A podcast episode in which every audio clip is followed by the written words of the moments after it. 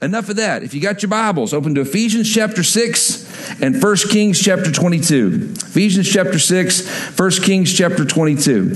Um, our study today starts with this question Have you ever viewed an adult principle through a childlike lens? All right, have you ever viewed an adult principle through a childlike lens? Just for the record, I kind of gave that to you today. Miss Andrews wasn't just teaching me fractions that day, she was teaching me how to be a responsible adult uh, and to ask for help when there's something that I didn't understand. Um, in church world, world, I like to think of this through something I called I call felt board theology. Do any of you remember that you grew up in church? Any of you remember the felt board that they would put up back in the day? This is before multimedia and uh, uh, before having stuff where you could PowerPoint or ProPresenter or whatever. Um, do you remember back in the day when they would put the felt board up and then they would stick the Bible characters and like walk them across the felt board? Anybody remember that? Raise your hand. Okay, I'm not alone. There we are. Right, felt boards were like all the rage. I don't know if they still are. I mean, maybe you can still get a felt board. What was so funny to me was when you took a really intense Bible story and you tried to portray it for a small child where it had a really dark turn, but you're doing it with these cartoon Bible characters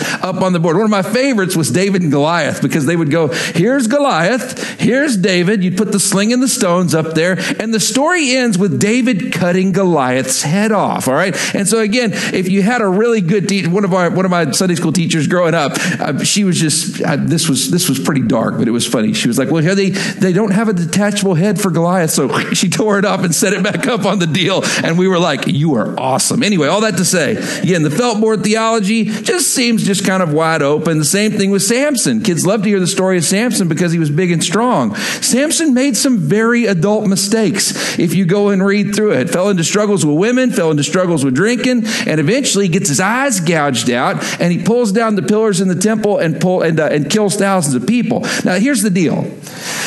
Feltboard theology, there are certain passages of scripture that when you read them, you, if you grew up in the church, remember hearing them as kids, but it's very, very important that as an adult, you read the passage of scripture as an adult. The story of David and Goliath is not meant to be told just to children. It is highly applicable for our workplace today. It's highly applicable for your family situations today. The same with Samson and the same with, with the example that Paul gives us of the armor of God. Look with me now at Ephesians Ephesians chapter 6. We're going to start in verse 10.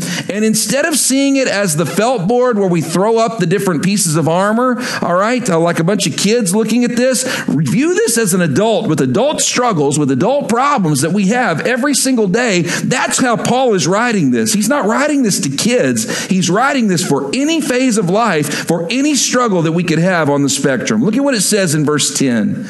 It says, Finally, be strong in the Lord and in his mighty power. Underline in his mighty powers. Paul starts off this entire discussion by saying, we don't just need strength to make it through the world today. We need the strength of Almighty God. We have to stand in his power in order to be able to survive. Verse 11. Put on the full armor of God so that you can take your stand against the devil's schemes. For our struggle is not of flesh and blood, but against rulers and against the authorities and against the powers of this dark world and against the spiritual forces of evil in the heavenly realm. Stop there for just a second. Paul says our struggle is not just the one we see, but it very much is the one that we don't see as well. Happening again outside of what we are experiencing with our own own eyes and with our own hands. Verse 13, he says, Therefore, put on the full armor of God, so that when the day of evil comes, and it will come, that you will be able to stand your ground, and after you have done everything to stand, it says, Stand firm, look at this, with the belt of truth buckled around your waist. Circle, highlight, and underline the belt of truth buckled around your waist, with the breastplate of righteousness in place, with your feet fitted, fitted with the readiness that comes from the gospel of peace. And in addition to this, take up the shield of faith for which you can extinguish all the flaming arrows of the evil one. Take the helmet of salvation and the sword of the Spirit, which is the word of the Lord. Underline the sword of the Spirit, which is the word of the Lord. What a beautiful passage to remind us. The day of evil is not just a possibility, it is a certainty for believers. You will have to stand up against the devil's schemes and against times and days of great difficulty. And then he says, start it all off with the belt of truth buckled around your waist. And then don't miss this. He finishes it off with the sword of the Spirit, which is the word of the Lord. If you're taking notes, write this down. Are you ready? The armor of God both starts and ends with the truth. It starts with the belt of truth, and then it's reiterated as the sword of the Spirit, which is the Word of God, the ultimate truth that we have. God's Word given and passed down to us. If you want to be able to stand against the devil's wicked schemes, it starts and ends with you being on the side of the truth. So, back in the day, had a crazy moment. We, by the way, uh, are, got uh, got word by our mission partners over in Slovakia and Eastern Europe. Uh, we are going to be doing a small mission trip to Slovakia this year uh, in uh, July to help them with their English camp. Uh, very excited to be able to announce that. Um, I still, whenever I think back about Slovakia, always remember the year that I lost my passport. That is one of the most embarrassing things that can happen uh, for somebody who was leading the trip. I've done, gone to Europe many, many times um, for uh, for mission projects, and uh, this particular year, um, Jordan and Casey Long, God bless you guys, y'all were there and uh, available to pick up the mantle. But I don't know what happened. We keep it in a safe, uh, and uh, I went to the safe, and it was not there. Autumn's was there. The kids were there, but mine, for some reason, was not there. And I remember I go to the safe, try to find my passport, and like literally the team takes off in like three hours, and all of a sudden I have no passport. So here's the deal even though I've planned the trip, even though we've built the team, even though we've purchased the ticket, even though the church has put a whole bunch of money into the project to do the ministry over there, even though I have responsibilities, if I don't have the passport, then none of it matters. You're not getting to travel. Uncle Sam is keeping me here. And I praise God we had some connections at the State Department where you guys helped me so that 24 hours later I could get out and get there to be with the team. But I'm telling you, without that passport, they're not letting you on board. When it comes to you standing against the devil's wicked schemes. Don't miss this. It starts and ends with the truth. You've got to be on the side of the truth, or else none of the rest of it matters. From the beginning, the belt that goes around our waist that holds our armor together, and the sword is what's used to fight against the enemy. It starts and ends with the truth. If you don't have that, you will deeply struggle. So, if you have the truth, and the enemy comes against us, we're going to look at a story today where an individual named Micaiah has the truth, but he is still persecuted for telling the truth. If you're taking notes, write this down. Our big million dollar question today How do the wicked seek to weaken the power of the truth? How do the wicked seek to weaken the power of the truth? Micaiah has a truth that is extremely inconvenient for those who are in power. And because of that, they try to chip away at the effectiveness of the truth. But, ladies and gentlemen, I just want to remind you today the truth will always be the truth. And it's the reason why, for believers in Jesus Christ, it is the belt that holds all our armor together. It is the sword that we are able to use to fight forward and to fight against the enemy and his wicked schemes. There are some of you coming in today that people are trying to weaken the truth in your life on multiple different fronts. I hope today will be an encouragement to you. Stick to the truth and don't let the world, those in power, don't let those in your workplace, don't even let those who are close to you in your family try to destroy the power of the truth because the truth will always be the truth. Now look at 1 Kings chapter 22, and we're going to look at verses 15 through 23 as we continue our study of the life of Ahab and Elijah. And here in this passage, we get to meet uh, again our friend Micaiah, who is the prophet who's been brought out of prison to try to affirm this battle uh, that Ahab's going to go into to win Ramoth Gilead. Now remember, they've brought him out of jail, they've led him before the council. There's all these other prophets that are there that have said uh, falsely uh, that there are going to be no consequences to this decision that are made. But Micaiah, Micaiah, Micaiah actually hears from the Lord, and it's the reason everybody is hanging on his every word on this. Look at verse 15.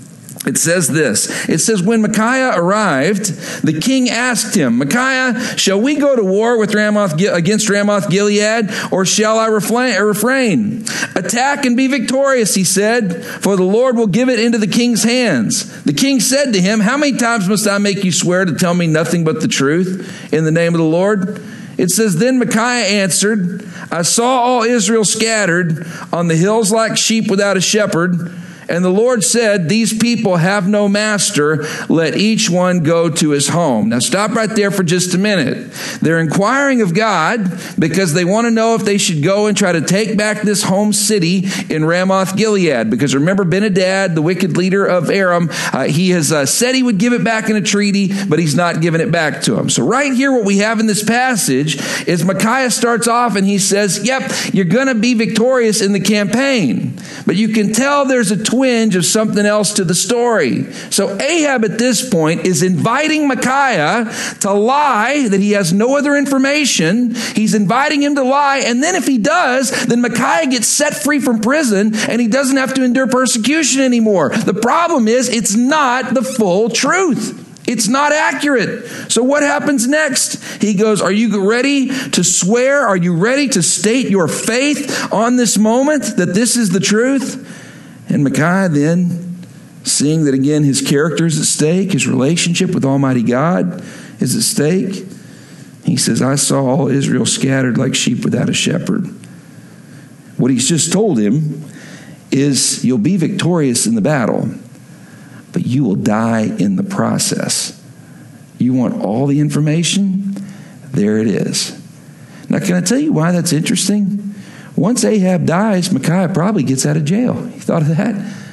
All he's got to do is tell him, Yep, go for it. You will be successful. I saw that much in the vision that I had. But Micaiah has to be truthful, and the truth will always be the truth. Look at what Ahab's response is in verse 18.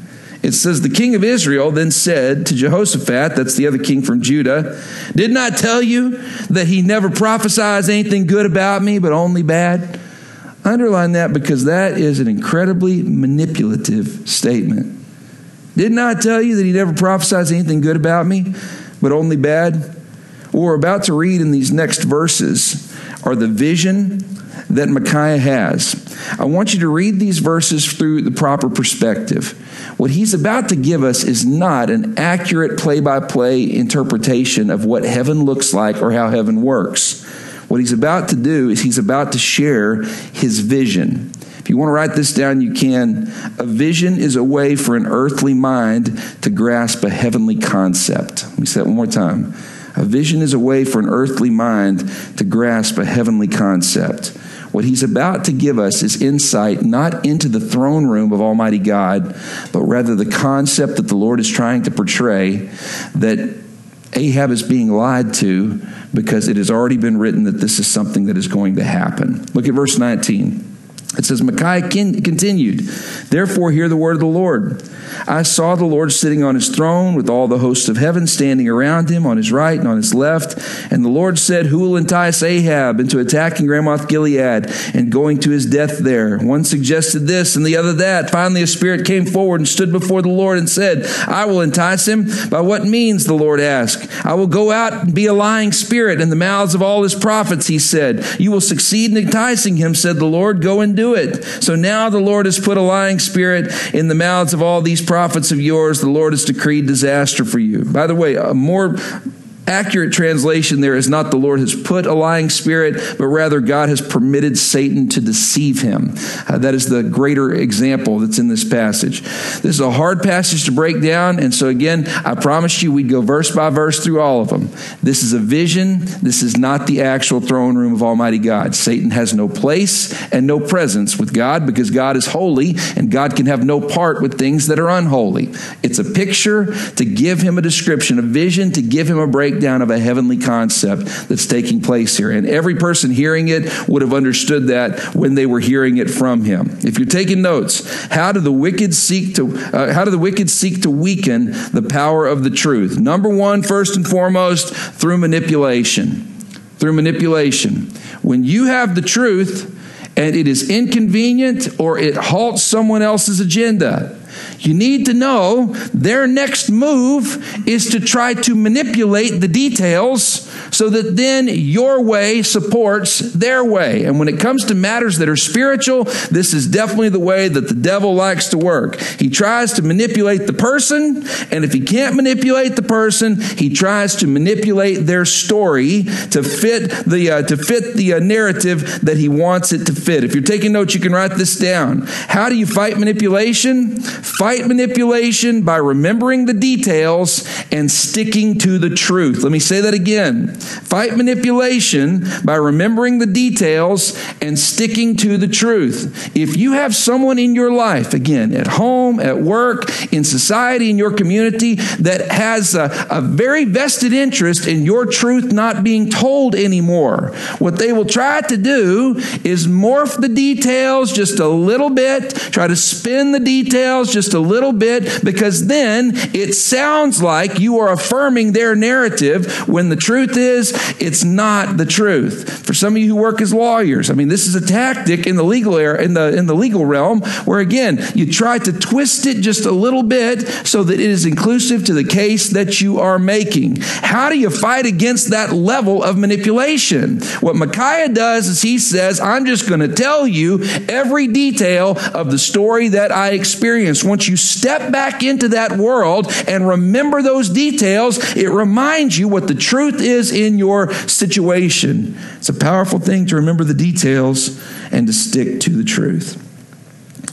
So, back in the day, was 16 years old. I only got into two wrecks in my whole life. Both of them, I was 16 and didn't know how to drive. All right. Um, I, my first car was a 1987 Honda Accord with pop up headlights. All right. You remember the pop up headlights? Um, it was great, but man, you bumped one thing and you could not drive at night anymore because those headlights wouldn't pop up. Well, for me, I've only had two wrecks my whole life. It was a standard. I am too ADD, I think, to drive a standard long term. Every other car I've had has been an automatic and I've not had any wrecks since then. But my very, very first wreck was really, really sad. My first wreck that I got into, I was driving down uh, Indiana Avenue in Lubbock, Texas, uh, between 50th Street and 34th, excuse me, between 34th Street and 19th Street. It's 40 mile an hour speed limit, and I'm driving with my best friend Cleo, who y'all heard about before. My best friend Cleo and I've just finished football practice, and we, excuse me, FCA. We did football practice and then Fellowship of Christian Athletes gathering, and I'm driving Cleo home. He lives off of 4th Street, so I'm almost to his house. As I'm driving down the road at 40 miles an hour, all of a sudden, a woman in her 60s tries to speed out and turn left in front of me. And when she does, she tries to cut across, and I end up hitting her on the side, but she's turned left and was 100% in the wrong. Well, after that happens, I'm so scared. The edge of the car's been hit. Cleo's in there with me, thank God. And I'm sitting there and I'm just like, oh my goodness, I can't believe what just happened. And after it's over, the first thing in me is to find out if the woman's okay because her car has spun around there on the side. Well, I stop, I get out, and I go, ma'am, are you okay? And again, she's 100% at fault in this. She goes, oh, she goes, that was just so scary. That was so scary. She goes, I've never been in a wreck in my entire life. And she sees how young I am, and then here's what she says. She looks at me and she goes, oh, Weren't you going a little fast? She is 100% in the wrong. I was not speeding. But at 16, I've been driving for like two months at that point, And all of a sudden, in that moment, I'm like, uh, uh, and Cleo sitting next to me goes, No, he wasn't speeding. All of a sudden, she goes, Are you sure? Are you sure you weren't speeding? And at that point, praise God, a police officer showed up. When the police officer pulls up, he comes up, and I'm so worked up because I'm like, she's trying to like give me fault in this. And she was the one who was turning on that side. And the police officer seeing it, she throws into this dramatic, hit me. He was driving so fast and da da da. And I'm sitting over there on the side and I go, but, but. And then the police officer looks at me and goes, sir, stand off to the side. And I'm over there and Cleo's with me. And I'm telling you, ministers cursed too. I apologize. I was 16, all right? But I'm telling you, I was so angry because she was manipulating the truth. She had, didn't have a leg to stand on once they did the research. But if she could get me to admit or even come alongside for a time and affirm the falsehood that she was pitching, then at some point she could get out of at least a percentage of the wreck. After the police officers told me to go off to the side, he sits with her. She's being dramatic. She's crying. And then all of a sudden, I can see him over on the side. He looks over at me. He looks at the car. He sees the location. And then at that point, he looks at her and says, Ma'am, would you please go back to your car? Police officer walks over to me and he goes, Hey, I'm sorry. He said, It's completely her fault. He said, You were just driving down the road. He said, There would have been a whole bunch more skid marks if you'd been driving faster than 40 miles an hour. He goes, You're going to be fine. He said, This is before the time of cell phones. I'm old, all right? He said, Let's call your mom and let's get your parents up here so they can see what happened. Now, listen the truth will always be the truth. And if they can't beat your truth, they will try to manipulate you. They will try to manipulate you. And then if they can't get you, they'll try to manipulate your story and the goal is to try to affirm and push whatever personal agenda it is that they're trying to push against you. But the truth is the belt around our waist. It's the sword in our hand that we use to fight against the wicked schemes of the enemy. The more truth you have, the better off you're going to be. By the way, little verse here. Save your spot there and look at Psalm chapter 145, verse 18. Here's what the psalmist has to say Psalm 145, verse 18. It says, The Lord is near to all who call on him. Look at this. To all who call on him, what? In truth. To not just call on God, but to call on God with a foundation of the truth, with the belt of truth buckled around your waist. That's the way that you don't end up with your pants down. Is that a good word? If you're taking notes, it begs the question is someone trying to change your story? Is someone in your life trying to change your story? Now look at 1 Kings chapter 22 and let's look at verses 24 through 25. This is crazy to me. Again, this guy's just told the truth. Now look at what happens to him in verse 24. They abuse him. It says, Then Zedekiah, the son of Kenah. Now, underline where it says the son of Kenah. For them to say son of whoever, that means that this person has a good reputation, that this is someone who's revered in the community. And yet, look at what he does. Then Zedekiah, son of Kenah, went up and slapped Micaiah in the face. Underline slap Micaiah in the face. Which way did the Spirit of God go from you when he, uh, which way did the Spirit of God go when he went from me to speak to you? He asked. Now I love this because Micaiah, Micaiah has been in prison. He's a little salty at this point, right? They've tried to bully him. They've tried to push him. So watch what Micaiah does here. Read again as you read this next verse, verse 25, read the saltiness in what he says. It says, then verse 25, Micaiah replied, you'll find out on the day you go and hide in an inner room. All right right? He goes, one day when you go crouch in your closet, he goes, that's when you'll know where the Spirit of God went after he talked to me. All right? What he does there is he comes back, and even though he's been physically abused and then verbally abused, Micaiah comes back and says, truth is the truth, Jack, and that's what you got to deal with right now. It happened one way, and you know what the truth is going to be. You know that you're trying to stay in the king's good graces, but as soon as he dies, you are in big trouble because you are accountable for these awful decisions that you've made. Things that you've claimed as truth that are not true. If you're taking notes, how do the wicked seek to weaken the power of the truth? Number one, through manipulation. And number two, through intimidation. Through intimidation. Both, both verbally and physically. Can you imagine an official meeting where they slap a dude in the face that they summoned to speak because they wanted to hear his opinion on behalf of Almighty God? Verbal and physical abuse. If you don't take anything else away from today, some of you need to hear this next line. Are you ready? When the wicked cannot defeat the truth, the next best option is to mistreat the messenger. Can I say it to you one more time? When the wicked cannot defeat the truth, their next best option is to mistreat, mistreat, there you go, like it's a person, mistreat the messenger. For some of you, you needed to hear that today. Mistreat. You'll see that? There we go. Thank you, Josiah. I appreciate that. I text the stuff in, and so autocorrect is always a lot of fun. If you ever see anything, a lot of times it's autocorrect. Moving on. He can't beat the truth. Zedekiah knows that the Lord has not told him to do this thing, and yet what does he do? We have a situation where he then slaps him in front of everybody, he belittles him, and then he verbally assaults him. And what does Micaiah do? Micaiah at that point goes, You'll see. You see, that's the response of the believer in Jesus Christ when someone tries to manipulate you and then eventually abuse you into doing what they want you to do. The truth is the truth. It's the old word of Davy Crockett. You ever heard this? My dad used to quote it all the time. Decide what is right and then proceed. Decide what is right and then proceed. There is so much of our faith in Christ lived out here in this city where that line is so true.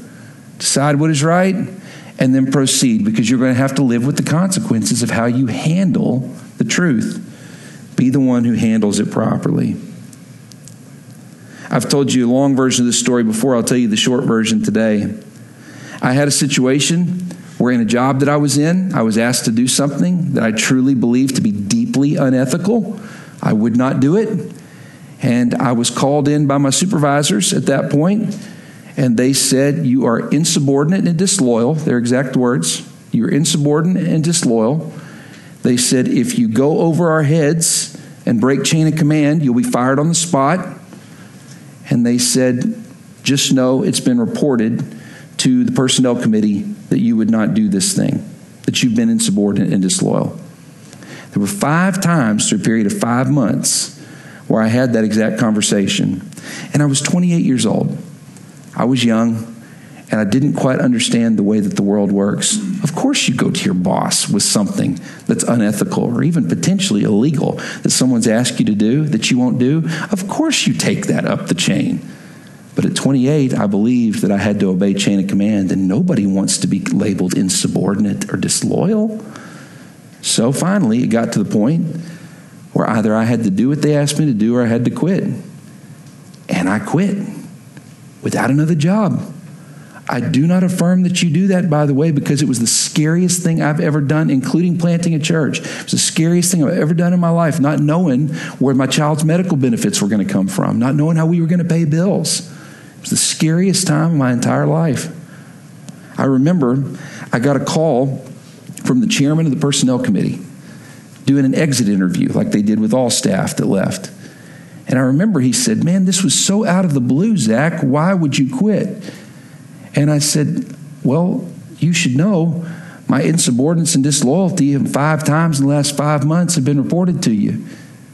The man laughed out loud on the phone and he goes, Son, there's two sides to every story. He said, We hadn't even met in five months. He goes, I really wish you'd told somebody that this was happening to you. And I said, I was told if I did, I'd be fired. Can I tell you how my eyes are open now? I believe the Lord allowed me to go through that because I've gotten to share that story with many people on the hill over the years out here, and that's how a lot of your offices operate as well. Can I just say this to you? If you have the truth, the truth is the most important piece of the whole deal. It's the belt around your waist, it's the sword that you use to fight forward in Jesus' name.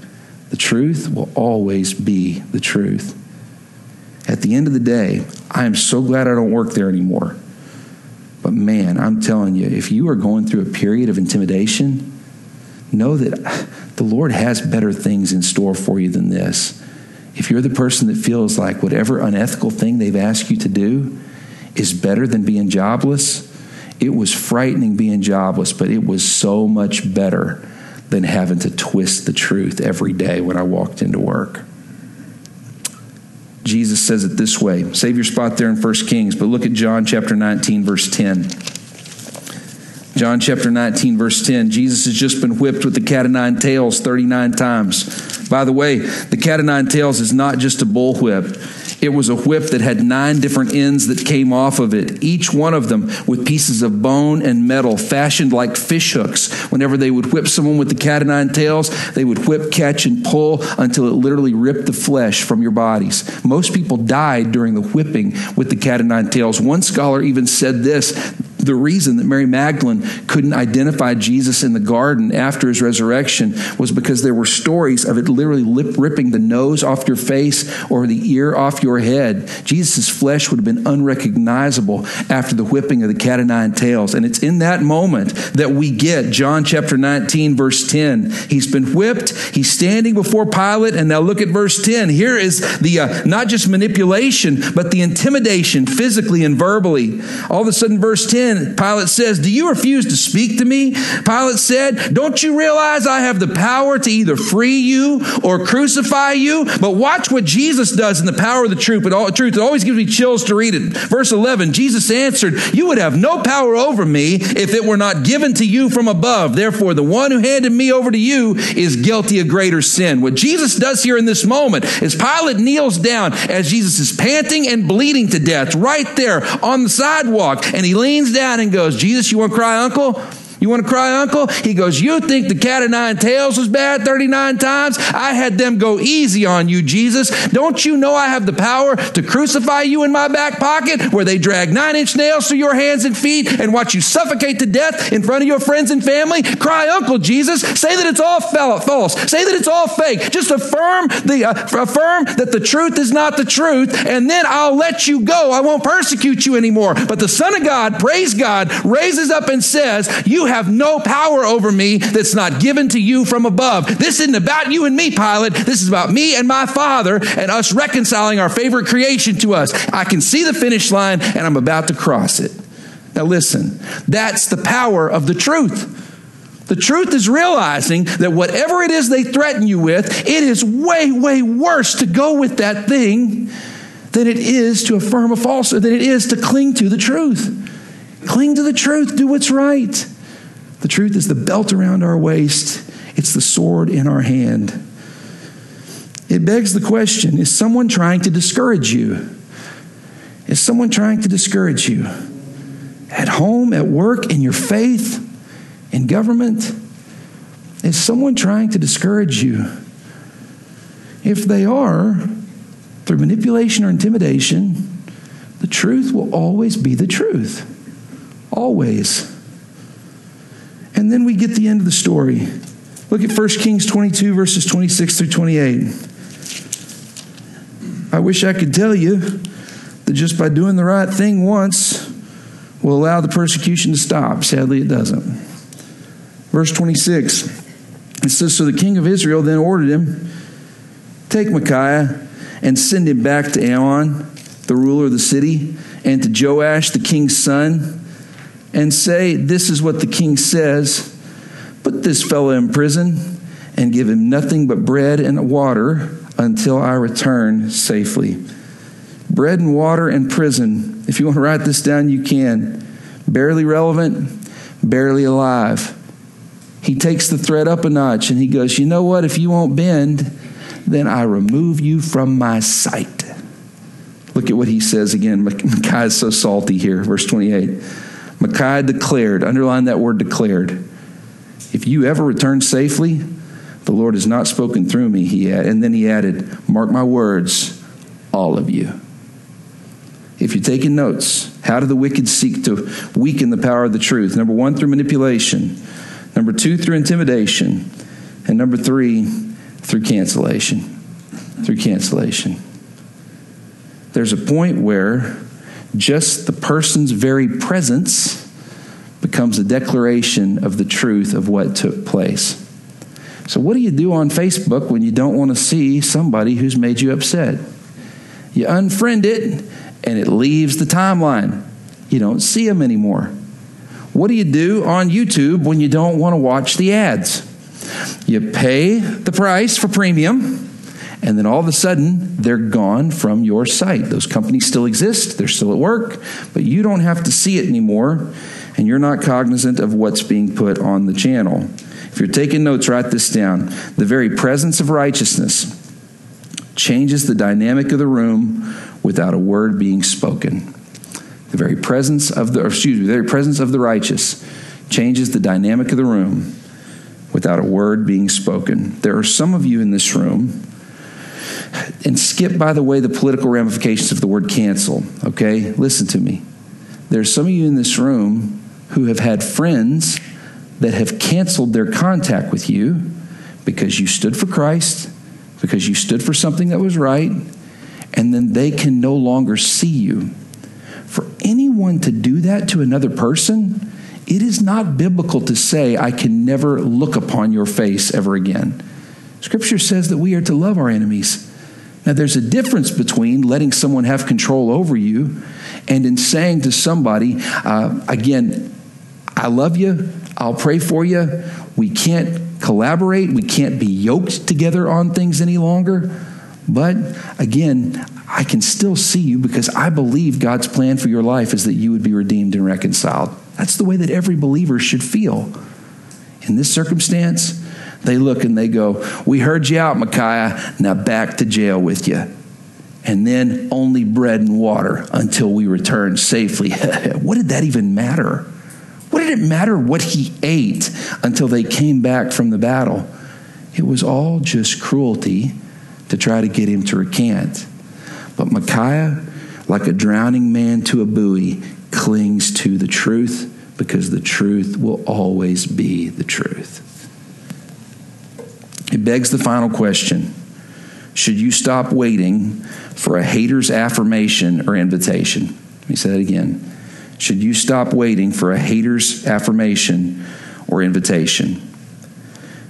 This last principle hits closer to home because there are some people that tell you until you affirm whatever it is that they are pushing for that is unbiblical, that they then will withhold their presence from you, or they stop inviting you to parties, or they stop inviting you to gatherings until you believe the same thing. I want to encourage you. One of my prayers has been for individuals who end up having to draw a line with someone and say, I can't follow you and I cannot affirm what it is that you're doing because it's against Scripture. One of my big prayers for you guys has been, Lord, for every one phone number you remove from the address book, provide 10 godly, provide 10 godly friends to fill in the gap. The Lord is able to bless those who cling to the truth. And for the enemy, if he can't beat the truth, he's going to try to discourage you. If you're taking notes, our final question again should you stop waiting for a hater's affirmation or invitation? Thanks for listening today, guys. I told you these later round stories, these are stories in Scripture. Micaiah's story, I, I had even forgotten that this guy existed until we went back through this passage. And now, dude, he's like one of my heroes. You know what I mean? I'm telling you, none of you are here by accident. And for such a time as this, you could go your entire, you go to church every Sunday for the rest of your life. Some of you who are young, you could go 60 more years to church and not hear a sermon series on Micaiah. All right? And not because it was unbiblical, just because he's such a minor character. And yet you're here today and you're hearing this message. The truth, the truth is the belt around our waist. It's the sword in our hand to keep fighting forward. Let's cling to it properly. Let's bow our heads.